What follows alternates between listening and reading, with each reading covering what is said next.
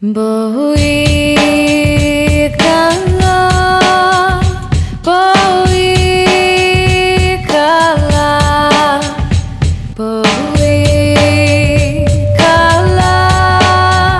kala, kala. Welcome to Women Rabbis Talk, a podcast where women rabbis talk. This week, we are here with Rabbi Emma Gottlieb and Rabbi Marci Bellows. We are excited to be back. And uh, Marci. What are you thinking about this week? You know, I had the opportunity to meet the Lieutenant Governor of Connecticut. Her name is Susan Bysiewicz, and she and I were just connecting about how awesome it is to have more and more women in positions of leadership nationally. And I've been thinking about all the women who are now running for president who have entered the race, and it's really exciting no matter what political party they're from. I think it's amazing that women are stepping up and putting themselves in these visible leadership positions. What about you?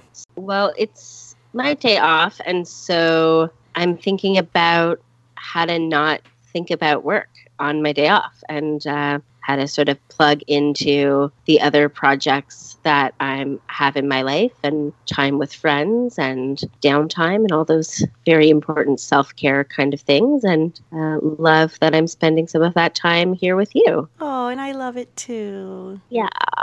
It is really important, and I'm sure we'll come back to this on another episode the importance of self care as rabbis. Well, we are very excited to welcome our special guest this episode, Rabbi Elisa Koppel. She is the Director of Lifelong Learning at Congregation Beth Emeth in Wilmington, Delaware, and a dear friend of both of ours. So, welcome. Thank you. Good morning. Hello. Hello. And um, before we go any further, what would you like us to call you? Uh, I'm going to go with Rabbi Koppel. Do you have any thoughts behind that? Is that a question you get a lot? Definitely a question I get a lot. I think most women do, um, or women women with titles and women rabbis and cantors. Yeah, you know the what should I call you? Partly because people don't know that rabbi can go for both men and women, and partly because well, you're a woman. I must be able to call you, not your title. So since this is a official women rabbi podcast, I figure I'll go with Rabbi Koppel. Excellent. And is that what you go by in your synagogue setting as well? It depends. I, I go between Rabbi Koppel and Rabbi Elisa. It took me a really long time to get comfortable with Rabbi Elisa, but there was one summer at camp where it just everyone else was going on a first name basis, and it just felt awkward not to. And I kind of got used to it over the years.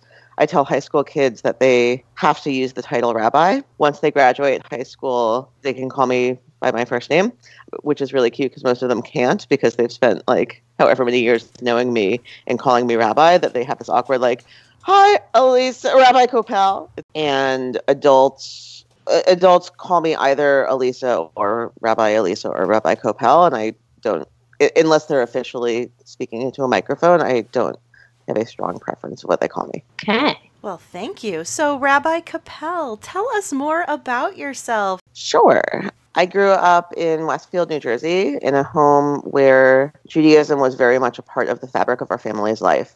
We were like, all active in the synagogue. Our family joke when I was a senior in high school and the president of our youth group, and my father was temple president, and my mother was chair of the religious school committee. Um, was that the only time the three of us ever saw each other was at board meetings, and we celebrated holidays. We did Shabbat. We I went to Jewish summer camp at Camp Harlam. I was involved in in NFTY, the Reformed Jewish Youth Movement. Judaism was always just there for me. And as I started getting older, I had this thought in the back of my mind oh, maybe becoming a rabbi would be a cool thing to do. Rabbis know all these sorts of interesting things and do interesting things. That'd be a cool idea. And then I went to Brandeis University, go Judges, which is a school that has a lot of Jews at it.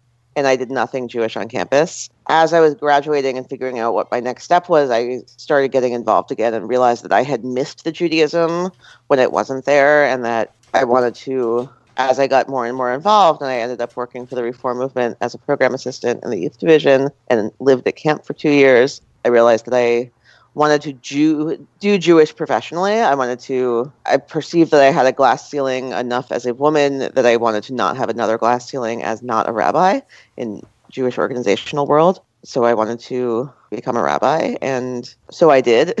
And here I am in Delaware in Delaware's only Reform congregation. Kind of took a while to figure out what my rabbinate, what the right rabbinate was going to be for me, um, which was not necessarily what I initially thought it was going to be. As a rabbi educator, it, it's my niche. I love education. I love teaching all ages, and in my position, I have enough of the pulpit rabbi stuff that I don't miss it. I get to be on the bima, I get to give sermons, and I get to focus on education, which is really what my passion is. Wow, and you've put a lot of extra work and time into being a rabbi educator, correct? Correct. Yes, I got my uh, master's in Jewish education last year from HUC JIR, which is also where all three of us went to rabbinical school. Um, it was an executive master's program, a two year program with lots of online learning, but also in person seminars, and got an extra master's degree. So I have a, can have another piece of paper hanging on my wall. Because that's what we all want.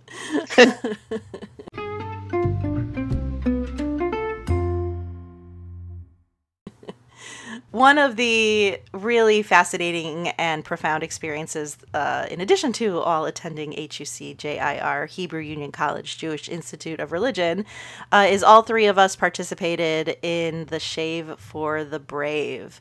While uh, Emma and I both shaved our heads once each uh, for St. Baldrick's to raise money to eradicate childhood cancer uh, in memory of our dear friend Sammy Sommer, uh, you have chosen to participate multiple times. And so we were wondering if you had any reflections on what were different reactions you've gotten to each shave, uh, what led you to choose to shave multiple times. How's that been for you? You know, the first time when we all shaved together, was probably one of the most profound experiences I've had as a human being and as a rabbi. Getting up on stage when there was a live stream of like hundreds of people watching me have my shaved head, um, as I laughed nervously and cried, and I'm surprised I didn't break Emma's hand because we were she was right next to me and we were holding hands because it was kind of nerve wracking. It was. Um, I'm sorry if I hurt you, by the way. You you didn't. It was fine. I, Okay, I think probably I was also equally too too freaked out to notice or right. squeezing back just as hard. and it was amazing to be part of a group that really made a difference, both in telling the story of the Sommer family and of Sammy, and in terms of awareness about childhood cancer and tr- the need for research, and raising about $1.5 million, which is a number that still is extraordinary to me. That a bunch of rabbis who didn't necessarily know a lot about fundraising were able to really successfully fundraise it was also a lesson in how to fundraise, which is always a good lesson. But doing it that first time was a unique experience. The second and third time, I, chose to do it for a variety of reasons, and it was just amazing. You know, some people are able to run marathons. That's not a skill set I have. They can run marathons and raise money, and everyone thinks that's normal. But, you know, I cut my hair instead, and that's somehow more interesting to people. And going through life with a shaved head is really really interesting and you get looks from people. I- i think in some ways it made me hold myself more confidently you can't be a woman with a crew cut and walk through life meekly it just doesn't work um, and i think i started like holding myself more confidently That's so interesting. Were there any surprising reactions you got from others? I think most of my interesting reactions came before rather than during. Once I had a shaved head, uh, I definitely had people who didn't know what I had done and wondered if I was sick or going through some rebellious phase. But before that, when I told people what I was doing, I definitely had some interesting reactions. I had colleagues and family suggest that I not do it, and friends um, because well what if you have to go through placement and what will people think of you and that's a really radical change and what are people going to say and my response started being well i'm raising money for childhood cancer i hope they think it's a good thing and trying to remember that those responses were out of the other person's fear for me and out of love. Ultimately i obviously chose to do it and the second and third time i colored my hair bright in wacky colors before the shave, which interestingly, just last week, one of my religious school students, we were doing Ask the Rabbi during Tefillah Weekday Hebrew, and one of the students asked about if I was shaving my head again and why I chose to color it wild colors beforehand. And I gave the answer then that I'll give now that part of the reason that shaving our heads made sense as a fundraiser for this is that it allowed people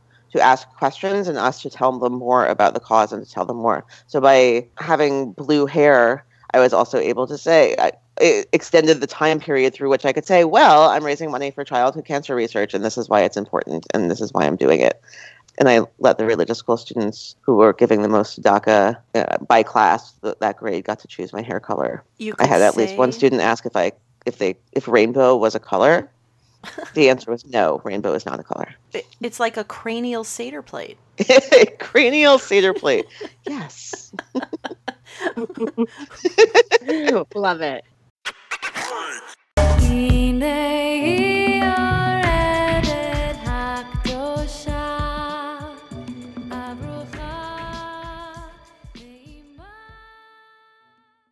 We have a topic for the day, Rabbi Koppel, which is what do and don't women rabbis talk about?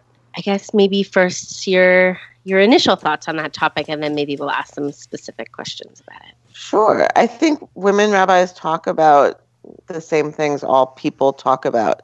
I think people would be surprised at how often women rabbis talk about sports. Yeah. You know, the at the last I'm involved in the Women's Rabbinic Network, which is the Reform Movement's well, Women's Rabbinic Network. It's a very well named organization. and at the last convention, one of the pre-convention programs was a baseball game. You know, we had some laughs of saying who who who would guess that a bunch of women rabbis, as a pre-program for their convention, were going to go uh, watch the Orioles play the Red Sox. The Red Sox won. I was happy about that. Yeah. Yeah. But we talk about our lives and normal things like TV shows and movies and books. And we also talk about our professional lives. But I think within professions, people talk about their professional lives. So you're basically saying we're not any different from anybody else. Uh, That is pretty much exactly what I'm saying. So, have you found any myths? Anything that people assume that women rabbis talk about that we don't actually talk about? I can't think of anything. Can you all think of anything? I can't think of anything specific, but I think maybe this is sort of to your initial point that there might be sort of this myth that all we talk about is rabbi stuff or Jewish stuff. And as you were saying, that's just not true. I remember when I was first in rabbinical school and I had friends ask me, Can I not curse in front of you anymore? you know, or they'll apo- people who I've been friends with for decades and they're all of a sudden they're like, Oh, can I not tell you this joke anymore? There's definitely, I think, probably a myth about women rabbis, maybe all rabbis. So I guess we could ask our male colleagues and cursing because people will often curse in front of me and then apologize, to which I say, I've heard those words before and sometimes I use them. Right. I, I usually say, it's okay, I've said worse. and I think people, specifically women rabbis, I think people assume that we talk about being women much more than we actually do. I mean, I think we have those conversations, but we tend to have them in terms of how do I deal with this issue I'm having or you know, systemic issues of women in the world, not so much as I'm a woman and this is how it feels to be a woman. Um, I feel like those conversations don't actually happen all that often. At least not. At least I don't have those conversations that often. Other people might be having them, but I think that that's probably just like people think that rabbis in general talk about Jewy things all the time. I think people probably assume we talk about women things all the time. Well, to that point, do you Yeah. think there's a difference between how male and female rabbis talk? I think that because there are issues to be that issues that are unique to being women rabbis and the way that people respond to us and perceive us, I think we have issues like that come up or instances of that come up that we talk about and process with each other. I think our male colleagues don't have those instances or pieces of life to process in the same way and men don't necessarily process things like that in the same way as women do anyway. I think women are more likely to talk about issues we're having at work with our friends. I think we probably talk about what we wear a lot more than our male colleagues uh, not in a fashion plate kind of way but in because i don't know any women clergy i'll, t- I'll take it beyond rabbis and cantors even because I think our Christian colleagues have this as well. I don't know any women clergy that don't have people comment on what they're wearing at least once a month. And I think our- our male colleagues sometimes respond with, "Oh, well, someone commented on my suit once." Once. Um, one and don't realize Instead of how once often a we week. get it. right. Yeah. Once, Yeah. yeah. like yesterday when I was at a relaxation and goal setting retreat, and I was talking about how I attended an Orthodox synagogue, and the woman I was speaking with said, Did you go dressed like that? Because I was wearing shorts and a t shirt because I was on a retreat and not in an Orthodox shul. And I said, No, why would I wear this? Yeah. yeah.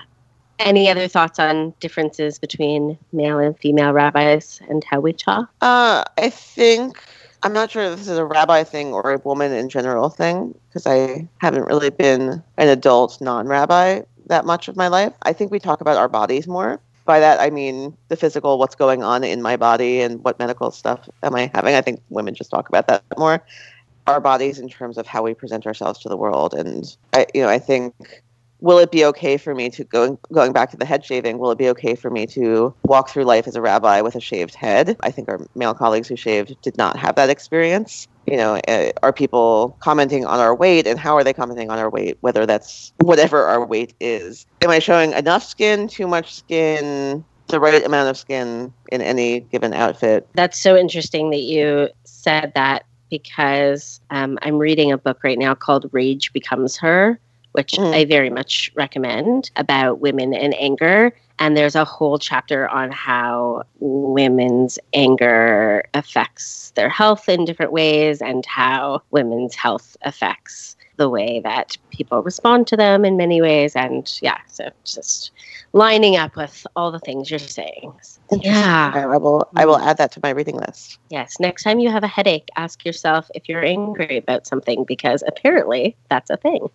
I must be angry a lot Oh no. We can talk about that some other time, maybe. um, Rabbi Capella, are there things that you think women rabbis don't talk about? Maybe their anger. I think it depends on the women rabbis. I think there's a generational difference. I think our generation of rabbis talks about things, you know, like normal life and being nerds. I mean, not all of us are nerds, but I, I am. I mean, we're all friends, so we're all going to be nerdy and geeky together. Um, I think our older, an older generation of colleagues doesn't talk about regular life as much, especially not outside of rabbinic circles. I, I think our younger colleagues, I think we're now middle-aged rabbis. Oy vey. Uh. How did that happen? I'm not. I'm not sure about our younger colleagues. Well, we can ask them. Um, first of all, that middle aged comment hurt me in my kishkas. I'm sorry, but it, Gee. but it's true. deep in my aging kishkas. Uh, but I also was thinking as you were talking that you're raising a, a question that we didn't list about where women rabbis talk and do we talk about different things in different places? Is what we talk about contextual in terms of who we are with and where we are, which also, I mean, I imagine our male colleagues would be able to have a similar conversation. There may be lots of overlap there as well. Right, and I think another difference, and this may be this may be in terms of generations of women becoming rabbis, especially in the Reform movement. You know, with Sally Priesand being ordained in '72, and kind of that first decade or so of colleagues having a really unique experience, and I have so so much admiration for them and their ability to really go through the things people say to women rabbis in a way that we will never experience I, I think they, they still hold on to a lot of that. I think that in some ways we talk to our male colleagues about things that some of our more senior colleagues don't necessarily talk about with their male colleagues. That could just be friend because I'm friends with a lot of guys and my closest friends in rabbinical school were mostly male. But I also wonder if there's a generational difference there. Mm.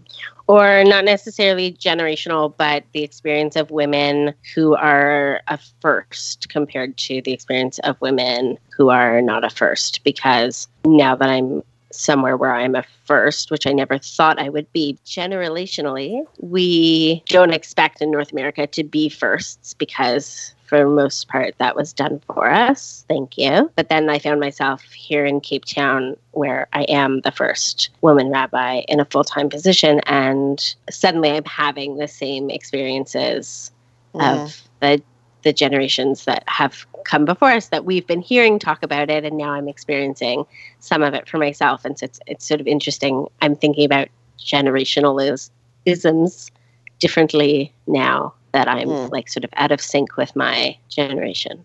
Hmm. That's really interesting. Rabbi Koppel, what should women rabbis be talking about if they're not already talking about it?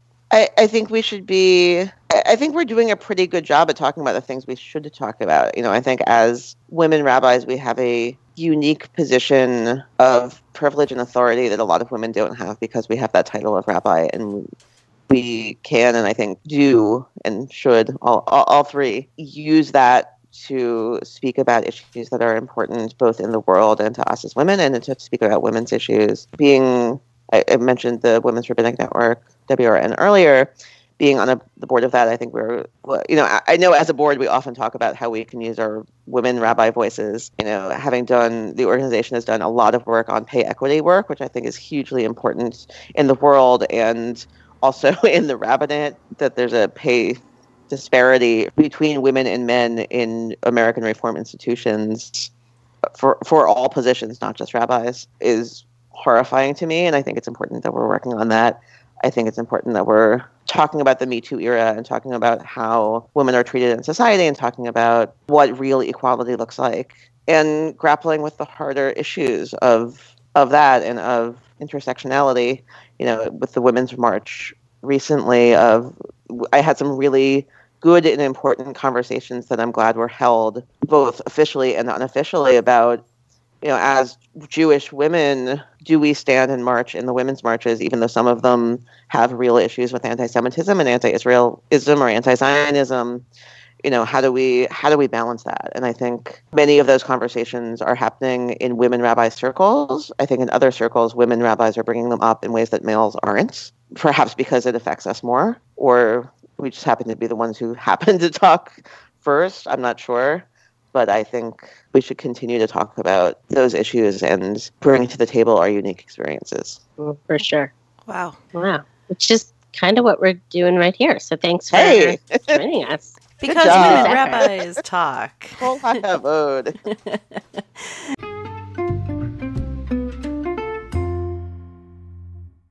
Um, so, a regular segment we're going to have every episode is an Ask the Rabbi section. And so, our question today comes via Facebook from Dawn Silverman Baines. And she asks Have you ever been passed over because you are a woman and they, I guess a congregation or an organization, want a male rabbi? Uh, unfortunately, yes. Uh, I have two two stories that come to mind, although there are probably other more microaggression type stories that have happened over the years. One is I was working for a pluralistic Jewish organization as a as a woman and, and as a rabbi, and three male colleagues were brought in to interview for my position. Uh, I, I didn't know that they were being that it was for my position at that exact moment, but later it became clear and apparent and was, you know, literally replaced by a male colleague mostly because of their gender and the fact that they had kids and I didn't. The other is I was interviewing for, for a position and had been offered the position in a congregation, reform congregation, had been offered the position and was going back and forth with them, had not given a definitive answer yet, and went back to them with a question. They said, "Oh yeah, someone else accepted the job because they had they had offered the job to two people at one time, which Oh. is not right, is not normal and is not good at, at all." No. and I heard from them and from circle, circles of people who talk that there were people who who said things in the in the congregational meeting that were more or less he looked more like a rabbi than I did. Yeah, mm. Wow. Not okay. not So okay at all. So sorry that you had those experiences. Ugh. I have a question for both of you, actually, related to this, because I'm sort of mindful of the f- the fact that probably there are male rabbis who have had the experience of applying for positions where congregations were looking for a woman, maybe for very different reasons. But like, how do we feel about that? Is that uncomfortable? Is it different? Is it not different? What do you guys think? I I know think- I've gotten uh, funeral requests for sure. You know, unaffiliated families who've reached out to a local funeral home, and the funeral home calls me and says, Well, the family specifically wants a woman rabbi. And I do have very mixed feelings about that. I, I think you run into issues of, you know, affirmative action concerns that people often have. And, you know, are we just trying to level the playing field by having women fill these roles just as often? Or or is there something real about male rabbis now being at some kind of a disadvantage if there are certain perceptions about what women rabbis provide or um, embody in their roles. And where do you think the responsibility lies? Like, if a congregation says to me, um, We're so excited that you applied, we are really hoping to hire a woman rabbi, do I then say, I'm really excited about this opportunity too, but I would love it if you would open yourselves to interviewing male candidates as well, just so that all the, like, is that on me or is that on the congregation? And then is that what we're expecting from our male con- you know what like what what are we expecting from our male colleagues in the reverse situation I think that it is partly our responsibility. You know, I think when I, I in my ideal world, I think gender wouldn't be a consideration in terms of who's going to be the best rabbi for this congregation.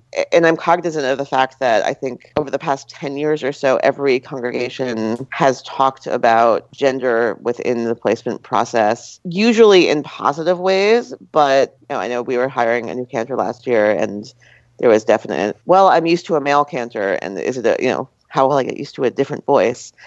In a prior congregation, the question of, well, we're going to have an all-female bima. What will that mean? Who, who, will the know, who will be the male presence? like you know, for many years we had in the opposite of how many bimas are there with all male on the bima. But I think I think it's just as negative when ultimately when someone only wants a woman or only wants to hire women in the opposite direction. I also think that, you know, as we're moving forward in general society, that the more we talk about it now, the more our colleagues and future colleagues who are transgender and who are gender fluid and don't necessarily identify as male rabbis or female rabbis. If we bring it up now of you shouldn't be talking about gender in that way, then it will pave the path for the to be a little bit easier for them. Yeah. Beautiful point. yeah so important thank you we have a rapid fire questionnaire for you that we will be giving to our guests in each episode. We've called it the questionnaire maher uh, because in hebrew maher means quickly as you know. So questionnaire maher these are coming at you fast and uh, you can just give us a short off the top of your head all regel achat on one leg kind of answer. And you can also just pass if you feel you feel you don't want to answer or don't have an answer you can just say pass and we'll keep going ready I am ready. excellent who was your first woman rabbi either in your home synagogue or that you were first aware of I, I have absolutely no idea. okay tell us about a woman that inspires you jewish or otherwise Oh, that's hard. I know so many inspiring women. Um, most I'm gonna go. I'm you know I'm gonna go with Sally Priesand because she was the first American women rabbi and the first you know Regina Jonas was ordained in the 30s in Germany, but the Holocaust happened. Um, Yeah. So kind of the modern the modern era or postmodern era of reform rabbis. First of all, I think Rabbi Priesand is a wonderful person and really really funny, and I enjoy her and is a great is a really good teacher. And I I'm inspired by the fact that she blazed this trail for us and that she was willing to fight for her way into and through rabbinical school to allow for women rabbis to be women rabbis and to be rabbis. I definitely, we are hoping to have her as a guest one day on this podcast. Right. Uh, next up, being a woman rabbi is. Awesome What do you think would surprise people to learn about women rabbis? that we are normal human beings who talk about normal human being things and sports. Favorite, favorite Jewish character from a book, movie, or TV show? That's a question taken from uh, a guest on an unorthodox podcast, which we all love. I love unorthodox. Mm-hmm. Um, I I have a tie. I, I have two. One is Willow Rosenberg from Buffy the Vampire Slayer, uh, and the other is Natalie from Facts of Life. Oh, awesome. Who she really? I mean, I think she's the first female Jewish character that I really noticed as a child and kind of saw myself in. Yeah. Great. A Jewish text, teaching, or value that inspires you or informs your life. I, I know it's almost cliched, but I love love your neighbor as yourself. But what I love about it is that I think it's an equally hard equation on both sides. Know, we often talk about it as being kind to your neighbor and loving your neighbor and being good to the other people in the universe, which is not always easy. And especially when your neighbor is not a very nice person, it's really hard to love them. But I think it's also important to remember the other side of it that we need to love ourselves and that sometimes it's much easier to forgive in someone else something that we don't forgive in ourselves and i think it's important to give ourselves that forgiveness and that love that we offer to other people And lastly, what are you thinking about these days? i'm thinking about the amazingly delicious dinner i had last night at zahav in philadelphia a fantastic israeli inspired restaurant That ends our questionnaire, Meher. Thanks for playing. Thank you so much. anytime Thank you, Rabbi Elisa Koppel, for joining us today, for your time, for your insight, and your wonderful thoughtfulness. We also want to thank John Claude Haynes from C. Robin Tech for all of his technological expertise, as well as Seth Lindenman for editing our episodes. Thank you, Rabbi Emma Gottlieb. Thank you, Rabbi Marci Bellows. And we hope that you will subscribe to our podcast, share, tell your friends about it, and let us know if you have a topic or a suggestion that you'd like us to discuss on a future episode. We would love to hear from you. You can reach us at Women Rabbis Podcast at gmail.com. That's Women Rabbis Podcast at gmail.com. da da da da da Bohui kalah